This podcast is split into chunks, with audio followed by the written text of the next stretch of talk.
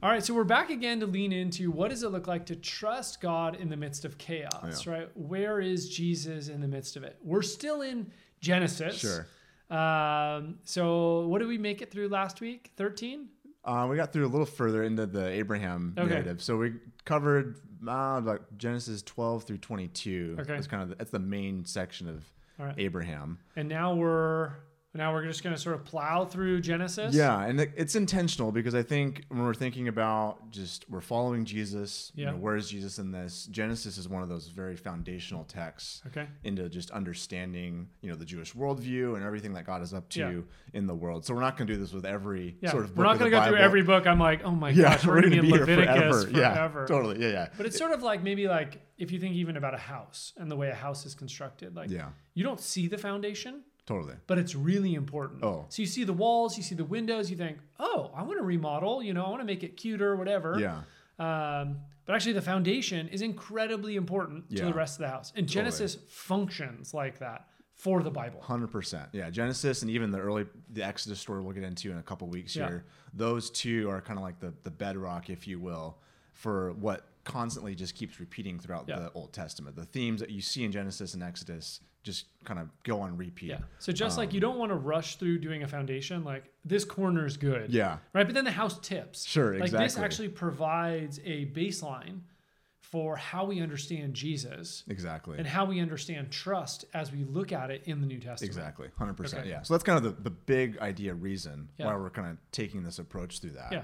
Um, and then as we are looking at the text itself, you know, we've talked about Abraham, a few of the stories there, kind of on last week's uh, Yeah. sort of discussion time. I want to just kind of quickly sort of highlight just continuing on with Abraham and into some of the generations that follow, and then maybe we can just kind of have a deeper conversation, in particular on the Joseph narratives Oh, yeah. that come at the end of the book of Genesis. Um, sounds good. So that's kind of the lay at lay of the land, Yeah. so to speak. But you know, kind of looking at the notes here, and again, if I encourage you guys, if you're listening to this, you know, the notes we've emailed Yeah. those out, kind of grab those. Um, but kind of just a quick overview here of Genesis 12 through 50, which is basically the la- the big second half section of the book of Genesis. Again, it covers mostly Abraham's life, but then also the generations that follow. Yeah. Kind of the key things that keep coming up is God is faithful, God is faithful, God is faithful. Abraham has his ups and Mm. Yeah, downs. Um, but then what's interesting is a lot of these uh, cycles of Okay. Abraham's faithfulness and unfaithfulness that gets repeated in his in his son Isaac and then in his son Jacob as well. And so I have this small little section on 6.1.2 in the notes Yeah. called the comedy of errors. Okay. Um, that's not original language to me, but the, the point is is that no matter how many times God shows himself to be faithful Yeah. or reiterates his promise to Abraham, Isaac, and Jacob, those are Yeah. the three successive generations in Genesis. It always seems like the the characters in Genesis are like trying to find a way to mess things Ah. up, right? Just they're Yeah. but they just do kind of human stuff, Yeah. if you will, right? So Abraham gives his wife away not once but twice. Yeah. There's all this conflict between Abraham and Lot. We've talked about Yeah, that. yeah. There's the Hagar incident on multiple occasions in Genesis 16 and then also in Genesis 21. Yeah. Isaac gives his wife away, Rebecca, just like his father Just did. like his dad. Yeah. So it's like the family pattern Yeah. sort of thing. There's a bunch we could talk about with that. Uh, Jacob, uh, he steals a blessing. And there's this kind of weird Mm. Yeah, story with, with Jacob and Esau. Esau. Yeah. Jacob's name uh, means deceiver. Wow. Uh, and so, and Jacob also, this is I don't know, fun fact. Jacob, when he's being when he's born, Yeah. he's grabbing the heel Yeah. of his brother.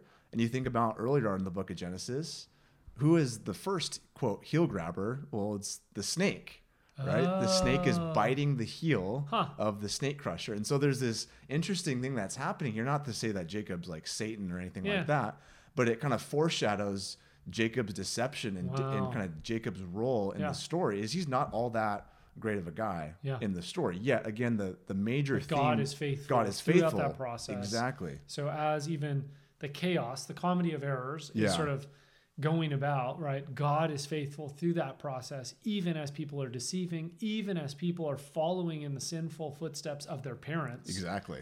God is faithful. God is faithful through this whole entire process. So this becomes just this huge anchoring point. And so, you know, I would just encourage people if you can read a lot of these narratives Yeah. and just see like the you know there's the honesty of these narratives. Yeah. You know, a, a lot of these Old Testament stories we kind of prop these characters up as like heroes. But when you faith. dig in, it's Yeah. like, man, these guys are a lot more like me or worse than Exactly. me than I thought. Yeah, and then Yeah. and then you see God's just amazing faithfulness Huh. in this, and it's I think it just it's awe inspiring and it's beautiful. Yeah.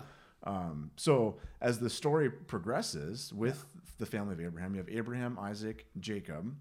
Those are kind of the three main generations. But then the story really, uh, kind of surprisingly, I would say, slows down on this character of Joseph. Hmm. And so from Genesis 37 through basically the end of the book. So Yeah. I mean, that's a lot. that's 13 chapters. That's Yeah. a lot of airtime, if you will, Yeah. for basically one character and his family, one generation. And so I think anytime you kind of see that sort of Yeah. slowing down in the biblical means narrative, something. it means something. There's there's important things to sort of draw out there um, in in the story. So that's kind of one of the things I wanted to to do in this Okay. sort of time here is just kind of work through. Obviously, can't say everything, but work through uh, sort of the Joseph Joseph story. Be so awesome. yeah. So you have the Joseph narrative again. It starts in Genesis 37, right? And so it begins with Joseph. He's also oftentimes I've found kind of depicted as like this, you know, amazing, you know, wise, just Sure. great character. At the end of his life. yeah, at the end of his life. In the his beginning, like it would be hard to be his brother. exactly. Let's be yeah, honest. totally. Yeah, if you He's read kind the of narcissistic. He's kind of like showing off. He's kind of like, oh, I had this dream. Yeah, totally. It's a little like you kind of wonder like are you just socially aware of kind of like your actions, you know? Like if you've ever kind of been around people, you're like, you're not the most, Yeah. you know, fun to yeah, be around. Yeah. It makes sense that you were not that well liked. Yeah, totally. Yeah. Maybe not thrown into a pit. Exactly. But, like, yeah. yeah. I don't want to, you know, validate the actions of his brothers, Yeah. but because what we're referring to here is he has this kind of hot-headed, arrogant attitude of, because his father Jacob has favored him Yeah. and has given him this sort of royal robe, this coat of many colors. This is kind of the, you know, the children's Mm-hmm. Yeah. Bibles all Yeah. have it. And it, it's like this symbol of kind of favoritism, Mm. which I think there's an error on Jacob's part there that we could, you know, flesh out a little bit. Sure. But kind of what it comes down to is there is this tremendous amount of jealousy on the part of Joseph's brothers that happened in the narrative.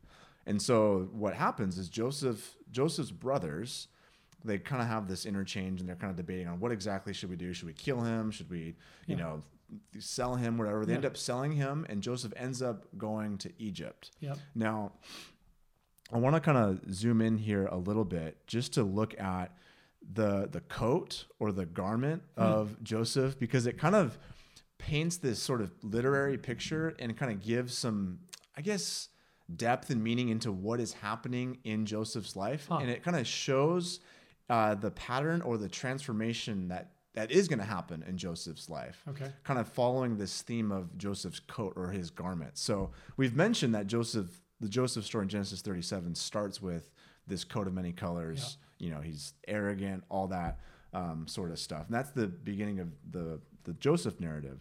But kind of on the the notes here on if you guys are following along with the notes, I have this diagram that kind of shows on 7.1 and following um, how Joseph's kind of garment or his coat has this beautiful pattern. Now, I want to actually, sorry, I want to pause real quick here because I want to mention two kind of quick facts Yeah. um, about the Joseph narrative. Joseph, before I get into this coat thing, Joseph is the first character in the Bible where God shows what is often translated in our English Bibles steadfast love.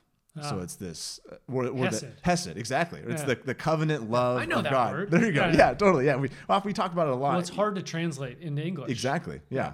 Okay, because that's one of the, the beautiful things about this word. It's like the English word love Yeah. is a little bit limiting. So you have like steadfast love or faithfulness Yeah. or everlasting kindness, all these Yeah. different ways of trying Attempts to at capture, at attempt at getting word, at this word It's because it's rich. this beautiful, deep, rich word to express God's covenant, loyal love to his people. Yeah. And the first character where that love is described from God to Hmm. another human by God himself through the text is in the Joseph narrative. Huh. And so it's and Joseph's one who's going to go through this tremendous kind of trial, detour, wilderness sort of experience. Yeah. And it's in that moment Joseph is encountering the Hesed, the covenant love of God. Yeah. Joseph is also the first character in scripture where the spirit of God is said Joseph is said to have the spirit of God. Huh. Where the you know when we think about in the New Testament language the Holy Spirit is Yeah. empowering Joseph. And so Wow. it's in Joseph's sort of exile when he ends up in Egypt. The text says that Joseph is filled with the Spirit of God. Hmm. And I think it's just, I, I say those things because it's the Joseph narrative is not all, especially if you're Joseph, all this kind of rosy, easygoing Yeah. sort of life. Hardly. It's a terrible set Yeah. of circumstances if you're Joseph. And it's this uh, kind of, I, I think of it as like a detour or this major transition or this Yeah. major sort of pivot Yeah. that Joseph is kind of forced into, albeit because of his brothers. Yeah.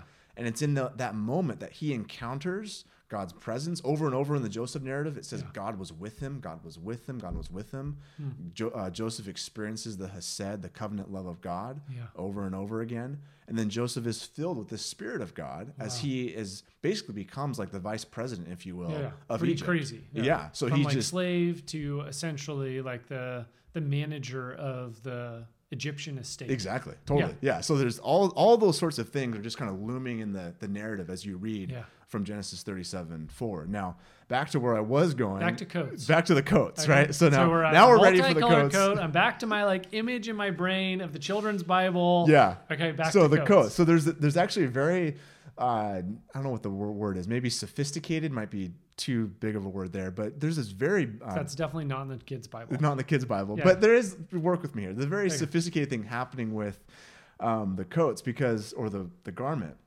In Genesis 37, again, Joseph has these. Again, there's this chart that shows the dissension and then the ascension, if Yeah, you will, of Joseph.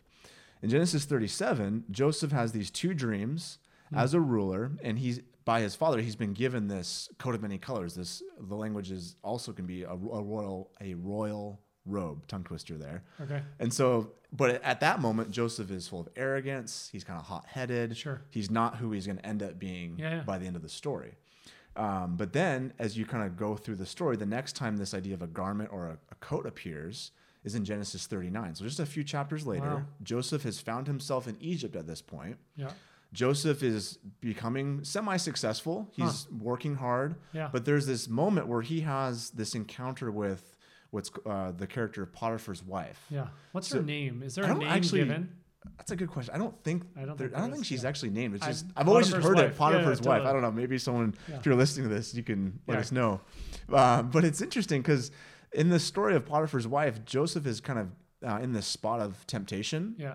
And there's this whole moment where Potiphar's wife says, "Come lay with me, come Yeah. come to bed with me," and Joseph turns and flees. Yeah. But then uh, it says that his the Potiphar's wife took his garment. He held Huh. it, had Joseph's Yeah. garment still in his hands, Wow. and so it's actually Well, a, in, and in Genesis 37, didn't they take his garment Exactly. when they threw him into a pit? Right. So exactly. he's given the garment. His garment's taken. Now it's taken. It another Another garment time. is taken by Potiphar's wife.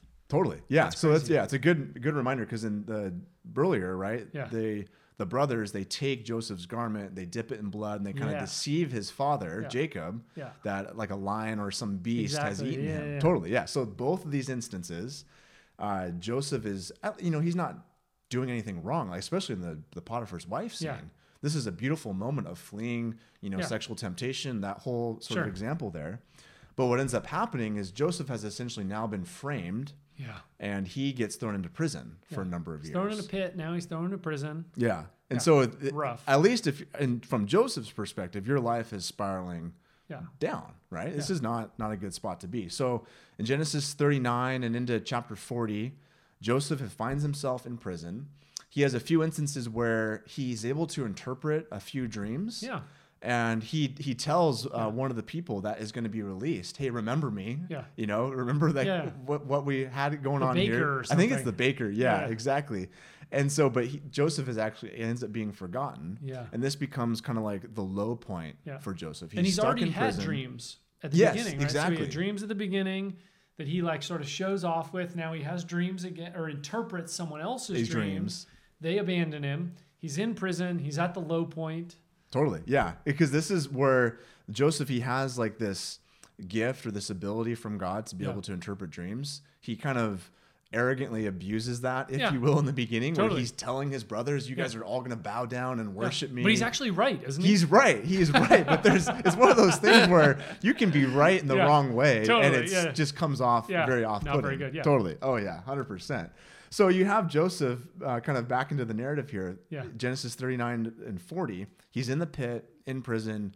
Yeah. You know, if you're at this moment in the story, this is the low point. Like, Yep. You know, it's Totally. easy for us in retrospect to see, okay, it's all going to turn out good, but just kind of immerse yourself in the narrative. Yeah. This is the low point for Joseph. Um, but eventually, Genesis 41, Joseph gets lifted up out of prison. Mm. So it's even the the imagery of being thrown into a pit, kind of uh, visually, at least in our heads, Yeah. should help us think about that descent going lower Sure. and lower into Yeah. like a literal pit, and also just kind of metaphorically Yeah. as well. But Joseph is lifted from the pit. Mm. I think that's also, and if you want to get really geeky, it's a lot of the language from the Psalms. He has lifted me Mm. from the pit and set my feet upon a rock. All of these Yeah. echoes are just blending together here. Okay. Um, Joseph is able to now interpret some dreams for the Pharaoh, Yeah. kind of predicting the the, the pending famine or the, the pending season of, of, of bounty, Yeah. And then the pending The seven famine. years yeah, the seven seven years, years, and there's that exchange there. Um, and in that moment, Joseph is given Yeah. some new garments Wow. again, and it's this. It's kind of highlighting. Okay, there's there's this shift that's been happening in Joseph, where Yeah. now he's not using his like uh, ability is maybe kind of the wrong word. Yeah. But it's it's now he's he's serving other people. Yeah. The with gifts it. that God gave him at the beginning, he sort of used in a way that like created division Exactly. between him and his brothers. Now he's using those gifts to serve uh, this nation. Exactly. Yeah. Yeah. In, a- in a in a moment of crisis, or Yeah. at least in a moment at this point in the narrative of, of pending crisis. Um, but then later on, as the the story progresses, Joseph then is finally officially elevated to that sort of vice Yeah. president sort of role, Yeah. and he's given a whole new set of garments again. Yeah. As kind of like a ceremony or this moment of, of recognition Yeah. of here's Joseph, the Pharaoh says. Wow. You know, people are going to come to him. He's going to administer how to steward these resources in this moment of, of crisis. And here's Joseph now sort of kind of at the pinnacle, if you will, at least in sort of this part of the narrative of kind of this whole shift that's happened Wow. in his life. It's so awesome. yeah, it's pretty cool. It's pretty cool to see just kind of how tracing this Yeah. this small little the dreams and the robes. the dreams and, all the that. robes Yeah. has led to this moment cool. of sort of transformation um, in Joseph. Now, what I want to kind of just focus in on a little bit here is that seeing the Joseph narrative can be sort of like a case study in sort of navigating detours and moments of like deep transition Huh. in our lives. Wait, what do you mean? So like if you think about Joseph, right? He's on this he's, you know, with his his family, he's with Jacob his father, his brothers. Yeah. His life, at least in his mind, is going a certain direction. Okay. Everything that is that happens that we have in scripture, at least from the perspective of Joseph, Like- is not on his radar. Yeah. He's gonna. He's feeling like I'm gonna rock this. Yeah. I'm my. I'm the favorite son. My favorite son. Yeah. Like I'm. I'm in an awesome spot. I'm good to go. Yeah. And out of the blue, at least from his mind, he gets sold into slavery. Yeah. He gets, you know, basically framed for something he did not do. Yeah. He gets thrown into prison, and life just seems to be just falling apart. Yeah. Just this huge moment of like a detour, a, a transition moment that has to happen. But what what's beautiful about the Joseph story is it shows us the work that God often and can do in those moments of s- sudden change Mm. Yeah. of at least from our perspective Yeah. surprise change and the transformation that god in the moments that god wants to meet us in those to Yeah. bring about uh, transformation Wow. you know i think the last thing joseph probably expected was to ever end up in egypt Yeah. and the last thing he probably ended up expecting was to being kind of the the head leader to save the world in a moment of global Yeah. crisis Totally. but God met him in that, in that journey. Again, throughout the Joseph narrative, especially Mm. early on in Genesis 39, it talks about how the Lord was with Joseph. Mm-hmm. And I always find that striking and interesting because at the moment where God reiterates his presence with Joseph is Mm-hmm. in a moment of crisis. Mhm. In the moment where God reminds Joseph, or the text reminds us of God's presence with Yeah. Joseph, is in this moment, not where he's all comfortable, you know, with his father and he's the favored son, Yeah, yeah. but in a moment where the story drastically shifts. Wow. And, you know, it's not like a, a perfectly clean, you know, parallel to necessarily our day. Like we're not being sold into slavery No, or no, no. Sure. anything like that. But our lives have had to pivot Yeah, drastically Yeah. in a short amount of time. And I think one of the main things we can learn about this is like the work Hmm. that God wants to do in these pivot, detour, Yeah. transition moments Yeah. of Joseph didn't waste this time. Yeah. I think Joseph not only was God present, I have a couple of important observations here that God was present. We've talked about Yeah. that. But Joseph was present too Yeah. in this. Joseph isn't just kind of we don't read about him moping around or just kind of Mm. wallowing in like this sort of self-pity of like this is Yeah. all happening to Yeah. me and all that sort of Yeah. stuff.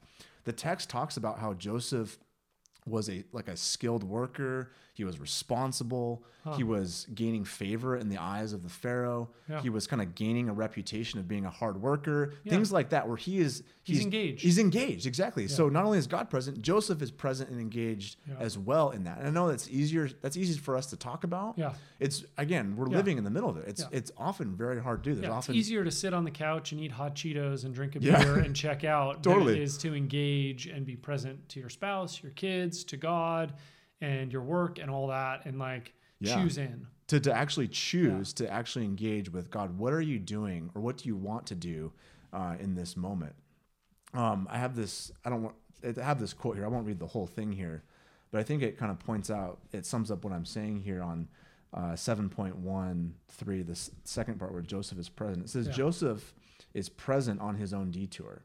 He's diligent in Potiphar's household. He applies himself, even though his heart is obviously aching for home Yeah. you know, I, I, I resonate with that. Like, there's Yeah. this ache for like Yeah. what we had four months or four weeks ago, kind of a thing. You yeah. know? And and so it's not a denial. Yeah, It's not a pretending like, oh, it's all fine. exactly. It's a sort of owning that, but also still a choosing in. So yeah, there's still like a, a, a cognitive. I don't know if cognitive is the right word, but there's still a choice Yeah. that we have to make. That you know, I'm not just going to let this consume me. Yeah. You know, he goes on to say the author, this guy named by Jeff Manion says, I can imagine the temptation to cross his arms, Joseph's arms, as he is led through the gates of Potiphar's estate. I'm not your stinking slave. I'm the favored son of a wealthy, you know, nomad in Canaan. I'm just gonna, I'm not gonna do anything here. I don't belong here. But this is not what occurs in the narrative. Hmm. Joseph serves Potiphar and works hard. And this is powerful because in our detours, we can be tempted to zone out, numb out, and check out. When we are somewhere we don't want to be, locked in, and getting to work is not always easy. Yeah. You know, I, I totally resonate with that. Yeah. And I think there's this beautiful invitation as we see the Joseph narrative. Okay, here is a moment in Joseph's life that's unexpected, Yeah. a Chaotic. a chaotic, uh, Yeah. you know, and it's not his his fault, so to speak. Yeah. I'm sure you know the arrogance play a little bit into Sure, that. sure. But But you know, you he didn't deserve to get thrown Exactly. in a pit and sold into slavery Totally. because he was a little arrogant as a young boy. Yeah. Who wasn't as a young boy? to- exactly Yeah. right. I think the text even says he was 17. Yeah, I like he's a late teenager. I mean, you got to give him a break. Yeah, he's got a lot of testosterone. yeah, totally, exactly. and to just see, okay, like what God does not only in his life but through his life, yeah. and how that moment of this moment that Joseph's facing was not wasted, Yeah. and it ends up bringing about the healing and saving of Joseph's family, Family, of his brothers, and as the story And progresses, Egypt. and Egypt, and then Yeah. the nation. So you have this beautiful figure, yeah. way, yeah. I mean, this is a beautiful sort of foreshadowing of the work of Jesus, where Jesus is, Mm. you know, uh, kind of on parallel with this Joseph narrative in so Yeah. many ways, where he is kind of thrown into a pit, so to speak, Yeah. but he comes out the other side Yeah. to bring healing and saving for not only his own family, but for all of the world. Yeah. And that's what exactly what Joseph is doing, at least the known world Yeah. um, in this story. And again, just to remember, Joseph's the first character to experience and to have said to have experienced the Mm. steadfast love of God, the first character to be empowered by the Spirit of God, and he's constantly being Yeah. empowered by God's presence. Yeah. And it's, I just, I, that might seem like a simple observation, but just to remember that that is being described in the moment of brokenness and chaos in. Joseph's life. And I wonder for us, like how much of the invitation of God is, I want you, church, Yeah. to experience more of my spirit, Wow. more of my presence, and to know, not just on a like cognitive theological level, Yeah. but to know my steadfast love Yeah. in these moments. And I think there is a, a beautiful spot there for us to step Mm. into that, you know, as his people. And you know, as the story goes on, you know, you have the whole scene Joseph's brothers come. Yeah. He kind of Joseph kind of hides his Yeah, you know yeah. identity at least Sure, in the sure. first round. He's trying to figure out what's going on. yeah, he's trying to bit, figure yeah. out like how have have they been transformed? Yeah. Have the brothers Yeah. learned a little bit? Those are the ones who sold him into slavery. Exactly. They're Yeah. the ones that have done that. So there's a, I'm not going to get into all the details of that part Yeah. of the story, but what I love by the end of the story is that there's this beautiful moment of, I guess you can call it reconciliation, of, Yeah. of coming, Reunion, reunion, of coming back together, where even after Jacob, the father, dies, the brothers are terrified Hmm. that Joseph is going to now, you know, get his moment of revenge now that Jacob's out of the picture Yeah. and they're all afraid. And Joseph has a beautiful moment in Genesis 45 where he Mhm. says, you know, do not fear, like you sold me into slavery, but that, that was for the saving of many lives. Yeah. And then the, the very famous line is Genesis 50, verse 20, Yeah. basically at the end of the book of Genesis, where Joseph is interacting with his brothers and he says, as for you, Yeah. you meant evil against me. Yeah. Right? It- there's no ignoring it. There's no That was you your know, intent, brushing like- it aside. You meant evil against me. This is Genesis 50, verse 20. But God meant it for good Yeah. to bring it about that many people should be kept alive or to be saved as they are today. Yeah. And I, I- I find this interesting not only in relationship with the Joseph story, and I think we'll, we'll end here, but also as the end of the book of Genesis. Yeah. Um, because what we see here is not only is this Genesis 50, verse 20, a summary of what has happened in the Joseph narrative, humans Yeah. do But evil, but the whole book, exactly. Good and evil. I mean, if there's ever a hyperlink or an allusion Yeah. in the book of Genesis, good and evil is it. Yeah. Go all the way back to Genesis 3, right? Yeah. The tree of the knowledge of good and evil. Mm. And what you see from Genesis 3 forward is humans redefining good and evil Yeah. or choosing evil at the expense of trusting God and his good Yeah, yeah. good plan. And humans constantly are doing evil or raw is Yeah, the. Hebrew word there, but God is constantly showing his goodness. Mm. And as for you, humans, we often mean evil. Yeah. We often contribute to the chaos of this world, but Yeah. God's the faithful one. God's going to bring about good. He's going to it. bring about good, even though Yeah, totally. there is chaos, Even- even, though there is evil, even though there's repeating patterns in the life of Abraham and the life of Isaac. Right? Well, we see this repeat and repeat in this downward spiral. God is faithful and bringing good out of it. out of it totally yeah and this all you know i mean paul had to have had this verse on the brain when he's writing romans 8 28 right Yeah. you know god works all things together for good Yeah. and so there's this beautiful beautiful promise to hold on to Hmm. god's goodness god's faithfulness in the midst of the the dumb choices we often make Yeah. and just the chaos of, of a broken world Yeah. um you know so i love it it's a Love it. joseph story That's awesome. cool I think we maybe just wrestle with that story, sort Yeah. of pick up like I don't know, whatever people as they're listening, like what resonated with them, but also Yeah. resonating or stepping into like in this detour, what is the transformative work God is wanting to do? yeah Uh, how is the Spirit present to you? How is the Hesed or steadfast love Yeah. of God with you? And how is He, even in the midst of this, taking something that is not good? Yeah. Right? COVID 19 is not good yeah and bringing good out of it in us. Uh, maybe we'll talk totally. about that. yeah it'd be good Sounds good. all righty All right. thanks